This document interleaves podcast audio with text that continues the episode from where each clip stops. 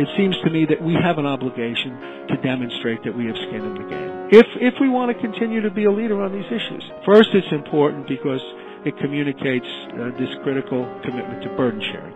Turkey's hosting more than 2 million Syrian refugees, Lebanon more than a million. Jordan's numbers are estimated in the order of about 650,000. If we're asking them and if we're asking our European friends and allies to uh, take on responsibilities, um, our failure to do so won't only, won't only be perceived as an expression of hypocrisy, but also diminished leadership. The battle against ISIS is a worldwide effort in which ISIS and its use of social media, and other means of communication. They offer this apocalyptic vision of conflict that rejects any notion of the compatibility of Islam and other traditions. The United States has welcomed persecuted Muslims from around the world in our refugee resettlement program. It's a highly effective rebuke of this preposterous ISIS notion. I'm Benjamin Wittes, and this is the Lawfare Podcast, April 9th, 2016. That is the voice of Eric Schwartz explaining why the United States has an interest in alleviating the Syrian refugee crisis. Schwartz is the dean of the Hubert H. Humphrey School of Public Affairs at the University of Minnesota. He previously served as U.S. Assistant Secretary of State for Population, Refugees, and Migration. In our conversation, he sketched the key aspects of U.S. refugee policy and explained how it both protects the security of the United States and at times undermines its ability to accept refugees. Schwartz outlines what a coherent refugee policy would look like and argues that the reforms must go beyond simply accepting more refugees. It's the Lawfare Podcast, episode 165 Eric Schwartz, Refugee Policy and the Syrian Civil War. All right, so let's start with your involvement in this area. We've had a lot of discussion on the site about refugees and Syrian refugees in particular and the political and uh, security dimensions of, of, that conversation. We've had almost none of it uh, from people who have sort of direct experience in the refugee always, admissions process. So let's start by just podcast. giving us some background on who you Share are relative Facebook. to this conversation. Instagram uh, well, pictures uh, of yourself listening to the Lawfare podcast. Do whatever you need to do. And as always, Minnesota. Thanks for listening. Um, but uh, uh, for better or, or worse, I've probably had as much experience as a practitioner uh, at a senior level as as um, uh, as most uh, anyone um, uh, in the refugee admissions area. Um, during the um, uh, during the Clinton administration between 1993 and 2000, I uh, ultimately served as senior director and special assistant to the president uh, for uh, multilateral and humanitarian affairs. But throughout that eight-year period, I was the principal uh, national security staff member with responsibility for the U.S. Uh, refugee uh, program and um, international humanitarian response more broadly. Um, more um, recently, uh, in the first part of the Obama administration, I served as Assistant Secretary of State uh, for Population, Refugees, and Migration, which is um, the, not only the principal humanitarian uh, officer at the Department of State, but also uh, the person with responsibility uh, for um, the U.S. Uh, refugee admissions program. I also had other positions in the NGO and uh, community and uh, with the United Nations, where I also dealt with these issues um, uh, in in one way or another. But but those two experiences in the government are probably my principal um, uh, involvement. So, when you talk about U.S. and refugee admissions, you hear two things all the time. One is that you know uh, we take a lot of refugees. Um, and we're the sort of world leader in refugee resettlement. And the second thing is we've taken almost no Syrian refugees. We're way behind the Europeans, um, and um, that there's something sort of morally deficient about our posture with respect to uh, the current crisis. So I, am wondering uh, if you can sort of unpack this a little bit and describe as a general matter the U.S. posture toward refugees, both in general and in this uh, particular conflict? Well, um, you know, uh, there's more than a germ of truth in each one of those uh, apparently uh, conflicting statements. Uh, so I think unpacking it is very important. Uh, first, um, when we talk about um, um, refugees, we're, we're talking refugees. the, the definition of refugee is a person who is outside their country of or- origin and has a well-founded fear of uh, persecution. Um, um, and um, and and that is an internationally defined uh, term, and um, and uh, it doesn't it doesn't it doesn't require in, in a, sort of an in, a, in an existential sense it doesn't require um, a government to designate you as a refugee. If they, if that is the definition you fit, then you're a refugee. And um, governments have processes that recognize that status and there and thereby confer benefits. And in the United States, there are really two ways that people become refugees. There is the through the U.S. Um, or, or there, there are two ways that people become recognized as ref, refugees. There is the U.S. Refugee Resettlement Program, um, the latest iteration of which um, uh, was authorized by the 1980 um, Refugee Act. Um, and um, under that program, uh, which uh, when we talk about refugee resettlement, that's really what we're generally talking about. Uh, each year, the President of the United States, uh, uh, based on recommendations from the Department of State, uh, makes a judgment about how many refugees the United States is prepared to take in usually from countries um, where they are um, uh, in in some sort of safe haven, from countries to which they have fled, and that's why the term is often uh, referred to as third country resettlement, because a refugee in uh, an individual in Somalia flees uh, to Kenya and that's where he or she receives safe haven, and then um, is resettled uh, through a, essentially a discretionary process by the United States uh, into um, uh, the United States, and that's referred to as third country resettlement. In recent years, that has been done by U.S. officials in, in closer collaboration with the United Nations High Commissioner uh, for Refugees. Now, to be sure, uh, worldwide, um, the United States resettles through these kinds of uh, essentially discretionary programs, a very high percentage, perhaps more than half, of the world's refugees who are resettled through these kinds of programs. In recent years, the United States has resettled about 70,000 a year through these processes. Um, and um, and and so we can take pride in the fact that we are um, uh, that we do such a high percentage of this resettlement per capita. We are not the top. Other governments um, um, uh, uh, do more, but nonetheless, and and uh, we probably resettle, uh, you know, on the order of half of all those who are resettled through that process.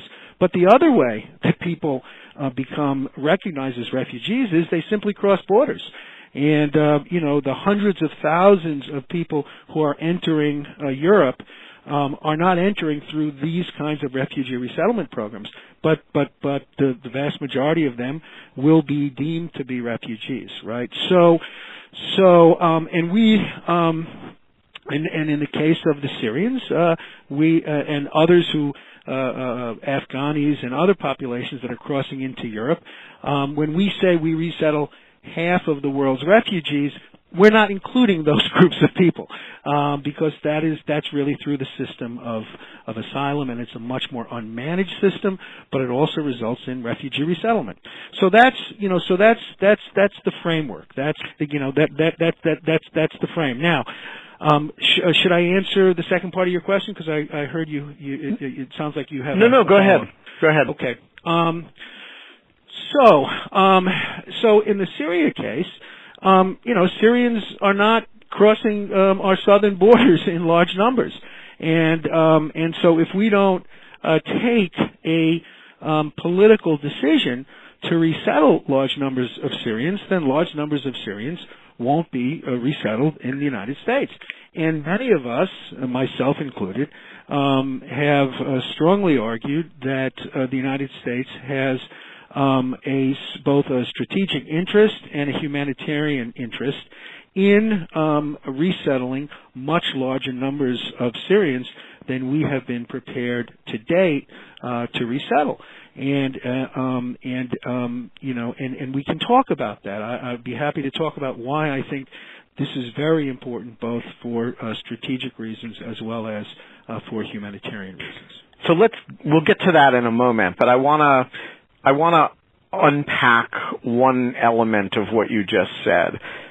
So when when when you say that Syrians aren't crossing the southern border, uh, is it is it fair as a general matter to say that the U.S. posture toward refugees is that because we don't have refugee crises leading to people flowing into onto our shores or across our borders uh, organically, except you know, except occasional waves of, of Cubans or Haitians. Um, we have the luxury of sort of deciding what are the groups that we want to take. And so we tend to do it in a sort of more relaxed long-term way as long-term resettlement rather than sort of short-term crisis management. Is that a is, is that the sort of tectonic plate level of of the way the U.S. thinks about refugees, or is that just sort of reading a lot into well, there's something to that, but I, I, would make a couple of points. There's something to that point, but I would make a couple of points. First of all, um, we have demonstrated in the past some capacity to deal with more uh, emergency-like uh, situations.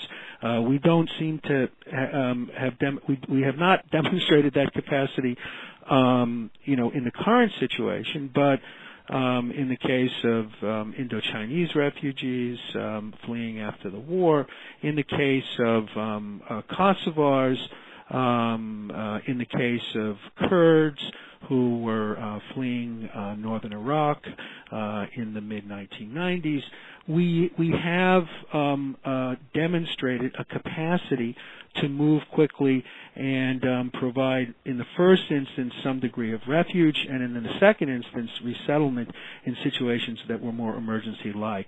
But I think your your your basic comment, which is that the U.S. refugee resettlement program is not fundamentally a rescue program, is probably accurate my concern is I think we ought to have at least some better capacity to act more quickly and in uh, emergent situations for a variety of reasons. Um, and and I think um, the other point I would make is we do have um, uh, uh, um, uh, refugees crossing our border issue in the United States, our southern border, with respect to um, uh, uh, Central Americans, and right. um, and and that's an issue which um, is uh, you know which we also have not demonstrated a, a, a, a terrific uh, capacity uh, to deal with um, both effectively and in as humane a manner as we could. So I don't want to pretend that that those sorts of issues don't exist for us. Um, the only other point I would make is, and the obvious, yes, that, that the U.S. Resettle, refugee resettlement program and other countries' third country resettlement program programs are um, are in large measure designed to address uh, issues of protracted refugee situations that have existed over many years, um, with an understanding that refugee resettlement is only going to be a solution for a tiny percentage of the world's refugees under the best of circumstances. So, one of the other things that we hear, you know, both sides of on a regular basis, and this one strikes me as a circle that can't be squared, not a circle uh, like the the one we started with that actually has elements of truth to both. You hear simultaneously there's a big security threat from refugees and refugees are vetted at a level that's completely unlike uh, visa admissions. Um, you know, and therefore we should consider there being very limited or virtually no security threat from Syrian refugees. I'm not I, I don't see honestly how to square that circle. Is there elements of truth to both of these, or is one side simply wrong? Well, let me draw from, if I may, um, and I want to, because I want to avoid any accusation of plagiarizing myself. Let me draw from testimony that I offered, um, uh, if I might, at uh, uh, the Homeland Security uh, Committee uh, back in November, and, and, where I where I addressed this issue uh, quite explicitly. Um, you know, I think the real question is what what what what questions should we be asking about uh, refugee resettlement, right? And I think it's a critically the security issue is a critically important one, but I also think the wrong question will result in policy, you know, outcomes that don't serve our interests. And and so I think we, in, in, a certain way, I think uh, it's worth thinking about the question we shouldn't be asking, which is whether the Syrian refugee resettlement program, um, or you know, for that matter, any refugee uh, resettlement or even immigration program can guarantee against admission of an individual who has very bad intent. And and the, the, the, the, the short of it is no program can do that. Uh, you know, if you want to put this issue in perspective, uh, since um, 2013, um, uh, or as of uh, 2013, there were about 40, more than 40 million immigrants in the United States. Um, and um, um, uh, um, and between 2010 and 2013, about 4 million uh, people entered our country to establish residence of one kind or another.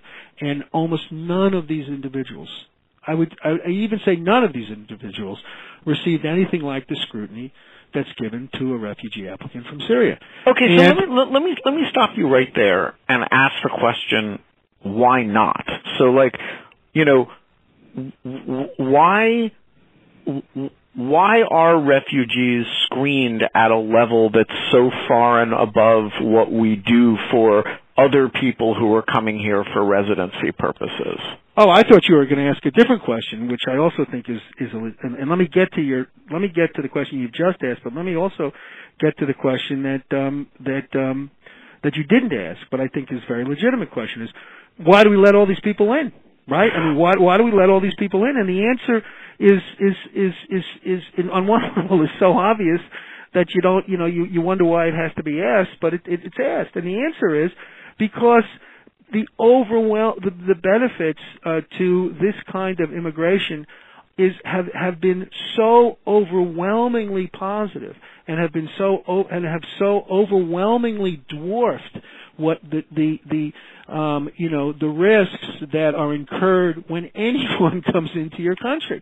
The United States would not be the United States if we did not have the kind of immigration through um, the 19th and 20th century that have that that sort of created um, the, the the the vibrant economic dynamic society that we have and it would and it's just it would not have been possible to run every single immigrant coming into the United States through the the, the you know the the kind of um, you know procedures that some members of the House several months ago were advocating. It, it just it wouldn't have happened, right? So, right. so the answer is self-evident. So now let me get to your question, right?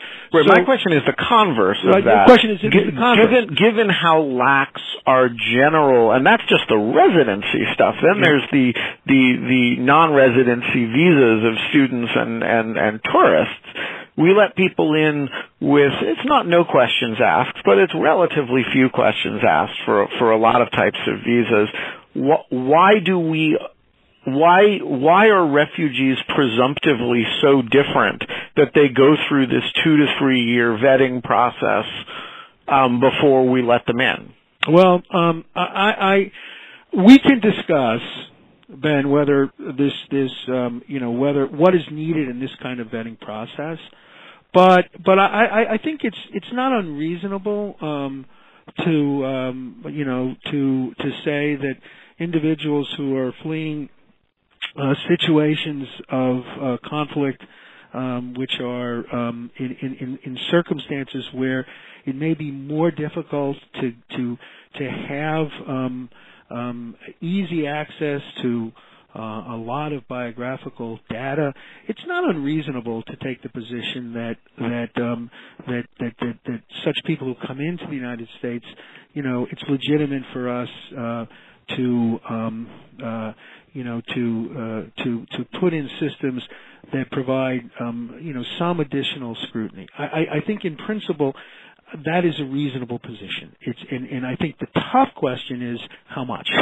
the you know what procedures are appropriate, what procedures are redundant, what procedures are unnecessary, and those are legitimate questions. But I, I don't. I think it's reasonable to you know to to say in in in, in given the circumstances, um, you know that that that, that that these populations groups have encountered, it, it's reasonable, uh, you know, to look at at, at, at, at some some higher degree of scrutiny. I, I, I can't I can't object to that, and, and and I don't think most reasonable people would object to that. The question is how much, and the question is are our procedures you know just so turgid and um, and so under resourced um, that uh, we're doing these people um, uh, an injustice. To me, that's to me that's the real uh, policy and program question. So and and what's the answer to that question? In in your experience, is the vetting that we're doing through this process, uh, as most members of Congress seem to believe, insufficiently rigorous, and as the FBI has complained, um, you know, they don't feel like they can do an adequate vet for some of these people based on the information available?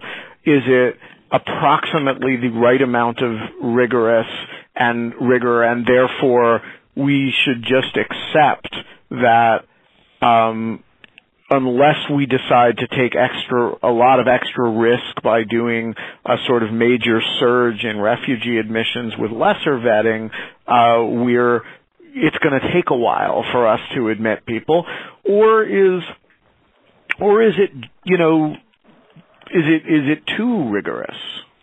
Um, I think that. Um, um, uh, well, let, let, me first say uh, I am. Uh, I think it is a the, the the screening the security screening right now. The the processes um, um, um, are uh, they, they provide a robust degree of safeguards that more than justify the continuation of these programs. So I've answered one side of your question, and and that is, you know, because these reviews um, and and obviously, if I were in the government now, I would have much more knowledge about this, but I probably could say much less about it. Right. Um, but it involves reviews by you know federal intelligence, security, law enforcement agencies, the National Counterterrorism uh, Center, the FBI Terrorist Screening Center, the Departments of Homeland Security, State and Defense, biometric uh, data, biographical data, detailed interviews by DHS officers. Um, um, so uh, you know, and and um, and I, I would urge all of uh, uh, of the listeners to to to to to, to look at a, a a video by uh, uh, John Oliver on this subject. It was hilarious, but also a great lesson in public policy, and um, and he describes some of these, and um, and um, and they they really are quite quite extensive. Now, can the process be speeded up? Um, I think that there are um, a range of non-security related redundancies in the process that could be eliminated, and a number of non-governmental organizations have written about those redundancies um, or have expressed concern about those uh, redundancies. Uh, HIAS, the um, uh, the Jewish uh, Communities uh, Refugee um, uh, Advocacy Organization, has done a good study of this, and so I think some of those redundancies could speed the process. reducing them could speed the process up. Um, and I, um, but I, I think um, I, I, think that we. Uh, given the security screening procedures, I think our capacity to bring in large numbers of people in a very short period of time is going to be um, inevitably limited. Inevitably limited, and for that reason, you know, I think we have to look at other, you know, other options if we're thinking about trying to take responsibility for large numbers of Syrian refugees, as I think we should. And what? How do you evaluate what the right large number is. I mean, when when I you, you know, Obama threw out the number, we're going to take an, an additional ten thousand, and the um, and the High Commissioner for Refugees said, you know, no, it should be. I, I think they used the number sixty thousand, right? Um, and like people keep throwing, or, or, or some uh, some entity threw out the number a hundred thousand. So you know, there's this sort of people are throwing around these very big, very round numbers, and I don't really understand where any of them comes from. Um, and and so I'm curious, how do you think about the question? What's the right number for the U.S. to admit? Well, that's a great question, and I think before answering the question, I think you really have to think about what are our geopolitical and humanitarian uh, interests in the program. Um, and um, um, uh, you know, I think um, you know, I think uh, I, I think that's the first question to answer because that that question drives. Uh, at least informs a judgment about how many people we ought to be resettling. And I, I think with with um, Europe um, being asked to provide humane treatment for hundreds of thousands of Syrians who continue to stream in, with um, with um, uh, countries in the region being asked to provide um, not only safe haven, but now things like employment opportunities, uh, school opportunities for children, all of which they should be providing, uh, but with you know for for well over four million refugees, it seems to me that we have an obligation to demonstrate that we have skin in the game. If if we want to continue to be a leader on these issues, and and so why is that important? First, it's important because it communicates uh, this critical commitment to burden, burden sharing. Turkey's hosting more than 2 million Syrian refugees, Lebanon more than a million, Jordan's numbers are estimated on the order of about 650,000. Um, if we're asking them, and if we're asking our European friends and allies um, to um, to to to uh, take on responsibilities, um, our failure to do so won't only, won't only be perceived as an expression of hypocrisy, but also diminished leadership. I think also we have to recognize that the battle against ISIS is a worldwide effort in which ISIS and its use of social media and other means of communication, they offer this apocalyptic vision of conflict that rejects any notion of the compatibility of Islam and other traditions. So when we have people in our political political leaders um, you know, talk about, and, and, we, the United States, has welcomed persecuted Muslims from around the world in our refugee resettlement program. It's a highly effective rebuke of this preposterous ISIS notion. But when we impose these bars or unreasonable obstacles to the entry of particular groups, um, we risk playing right into the narrative that um, that we're trying to combat around the world. So so so so that all drives me to the belief that we ought to make a significant and substantial commitment on refugee resettlement. It's why I was pleased to have initiated a letter um, that was signed by 22 former U.S. officials, uh, Republicans, Democrats, former Foreign Service officers, urging us not only a substantial increase in our levels of humanitarian aid, but to support a refugee admissions goal of 100,000 Syrians. And there are lots of ways we could have done that. Now, is that an arbitrary number? Not completely. Um, not completely. Um, but um, but could the number, you know? Uh, but but I think we felt that that that would represent it would represent a tiny percentage. Uh, or a small percentage of the numbers of Syrians who might be in need of resettlement, but um, but it would represent um, a, um, a fair share effort on the part of the United States that would communicate meaningfully that we have skin in the game. So I hear millions of Trump supporters and Ted Cruz supporters and m- less politically extreme people gasping when you say that 100,000 number as a cost of U.S. leadership, um, or as the ante for U.S. leadership, gasping and saying, you're talking about letting in people, if even a small percentage of them turn out to be ISIS people masquerading as refugees, you're going to create Belgium-like cells all over the United States. So let me ask you two questions. The first is, um, what's the actual history of infiltration of the refugee program by radical groups? And second, um, of radicalization of refugees either before they come here or after they get here? Um, well, the United States, you know, because of the kind of country that we are, um, because we are a, a country of immigrants, uh, because um, we are um, we are very diverse, increasingly diverse, and and and first uh, and second generation or um, um, uh, first generation Americans um, you know, uh, quickly become much more assimilated than in other parts of the world. We have not experienced that that degree of alienation um, that uh, that has. Um, uh, you know that our European uh, f- uh, friends and uh, you know have uh, you know have been have been challenged by, um, and um, so I think our experience really is in many ways a model for um, the rest of the world. And I, I don't want to suggest that um, that there aren't any challenges, but the future of the United States is um, an increase. It, it, you know, uh, you know, our path is really laid out ahead of us. We will, in a number of decades, become um, a majority uh, minority uh, country. Um, our, our, we are, our diversity is increasing uh, dramatically uh, and rapidly.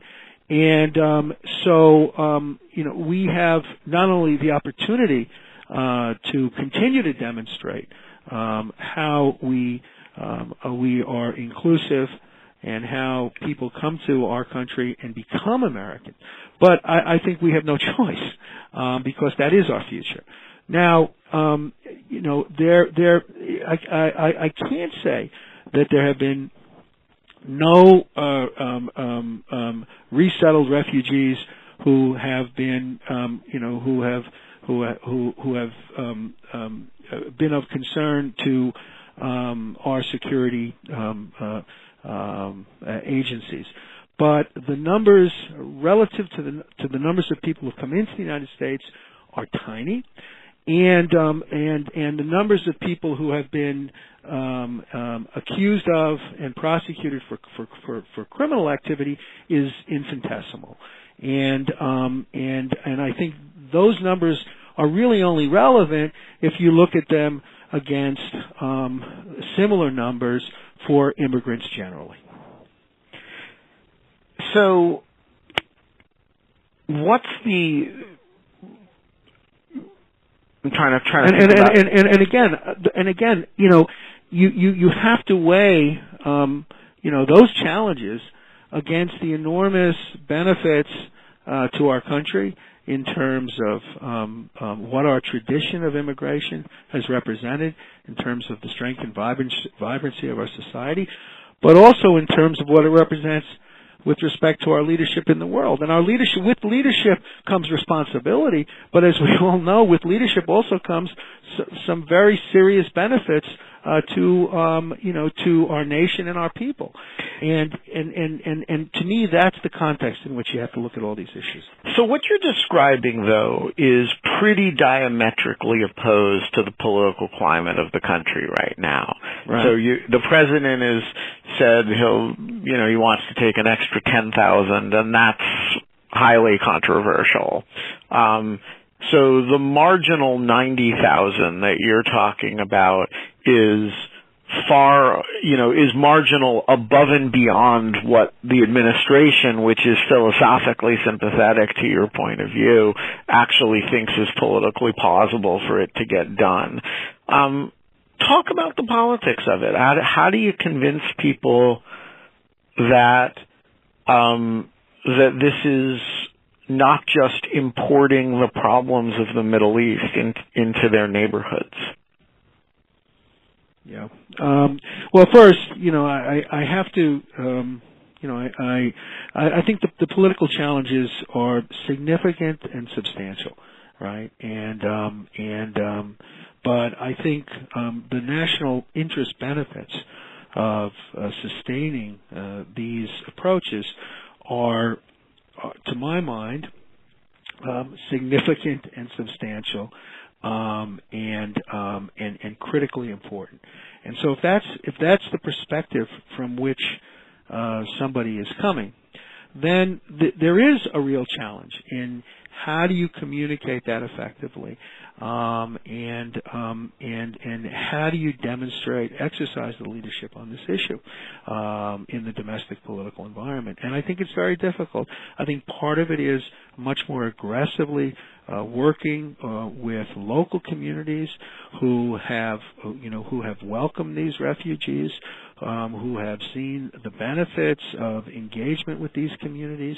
Um, I think you know there are refugee, there are re- resettled refugees in each of our 50 states and um, and our system uh, of refugee resettlement guarantees that local communities become the agents of this kind of inclusion. And in most, in, in the overwhelming majority of cases, um, uh, communities benefit by um, um, uh, by bringing in um, new arrivals. Here in Minnesota, um, we're talking uh, to officials um, uh, about um, refugee resettlement uh, to uh, to address a whole range of, of, of, of issues, including uh, labor shortages that you know that you know that, that that do exist and will con- and will grow uh, in this state. And um, and so there's a real openness and an appetite for engaging on these issues, and I think we need to hear more from those voices um, than we've had than we than we have had than, than we have heard to date. And um, and I think there's a role for um, the president and the national political leadership in um, in speaking in, in not only bringing these groups together but also speaking out um, on behalf of these principles. But I don't look. I don't underestimate the political challenge. But just because it's a significant political challenge doesn't mean it shouldn't be engaged.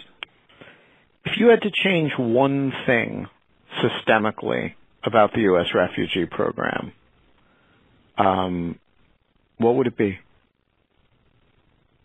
Oh, um, well, there are a few things I would change, um, and I tried to, uh, you know, and I worked on some of these issues when I was in the job. Although, let me just uh, let me just give a shout out to the people who work on refugee resettlement and refugee admissions issues in the U.S. government and on international humanitarian issues in the U.S. government. I mean, you know, um, the United States, in terms of our engagement overseas, uh, we're pretty unique, for better or worse. Um, values um, play a significant role uh, in um, in the debate on foreign policy um, and in the execution of foreign policy, and and sometimes um, um, that can ha- that can have you know that can have all kinds of effects. But on balance, I'd much prefer uh, to be trying to make foreign policy uh, for a country in which um, values are playing a role in foreign policy decisions than um, one in which um, um, they were absent. And I and I give enormous credit to the people in government in the in the in the in the bureau in the in the Bureau of Population, Refugees, and Migration, and USAID, and elsewhere who are working on these issues. So, having said that, you know, I think there are a couple of things I would do. Uh, one is I would um, um, I think we've done pretty well in terms of the, the level of assistance. Our program, um, our program, the U.S. Refugee Program, is one that that that emphasizes self-sufficiency upon arrival. And and you know it's not a it's not a gold-plated refugee resettlement program, and you and you can you can verify that by talking to any refugee in the United States. Um, people really do have to make it on their own when they get here, and they largely do. But having said that, I and I still think there is more we can do to assist incoming refugees once they're here. I think at the State Department we addressed a lot of these resource needs during my tenure, and I think the initial assistance that we provide to people, um, you know, it, there, there could always be more, but I think we're doing a reasonable job there. But I think that in the first many months after arrival, where a lot of the assistance programs transfer to the Department of Health and Human Services, Office of Refugee Resettlement and the states and localities, I think there's more the federal government can do at a modest um, uh, commitment of resources to ease the transition uh, for refugees over the first year, two or three of after their arrival. And I'm not talking about you know a gold-plated um, a program, but a program that gives them a bit better of a capacity to make it on their own, right? Because people need a, a, a bit more of a helping hand. So that would be one area I would take aim at um, uh, in the program. And the second, and this is the one that we've been kind of alluding to during this conversation, is um, we need to figure out a better way to do rescue uh, in, um, in in situations like the ones we confront in Syria. Understanding that on, in the current security climate, um, we're not eas- able easily to bring you know tens of thousands of conflict victims directly into the United States in very short order. And so if that's the if that's the reality, the question is how can we, through our refugee resettlement program, at least begin to think about ways uh, to to do better with respect to rescue. And and the and one idea that I've had about this is that um, you know we could perhaps w- be working with friendly governments um, um, uh, that are serving as safe havens and and identifying and and, and identify um, populations um, within those countries, populations of refugees whom we are committed to processing over time, um, in, in ex- but in exchange for some sort of um, uh, agreement on the part of those uh, countries of safe haven to um, uh, to provide such safe haven for some limited period of time while we go through our processing. But we need to do better on this issue of of rescue than than we've been than than we've been able to do in recent years. Eric Schwartz, thank you very much for joining us. Uh, thank you very much, Ben. The Lawfare podcast is produced in cooperation with the Brookings Institution. Our music is performed by Sophia Yan. As always, we need you to spread the word, to promote the Lawfare podcast, tweet about it, share it on Facebook, Instagram pictures of yourself listening to the Lawfare podcast do whatever you need to do. And as always, thanks for listening.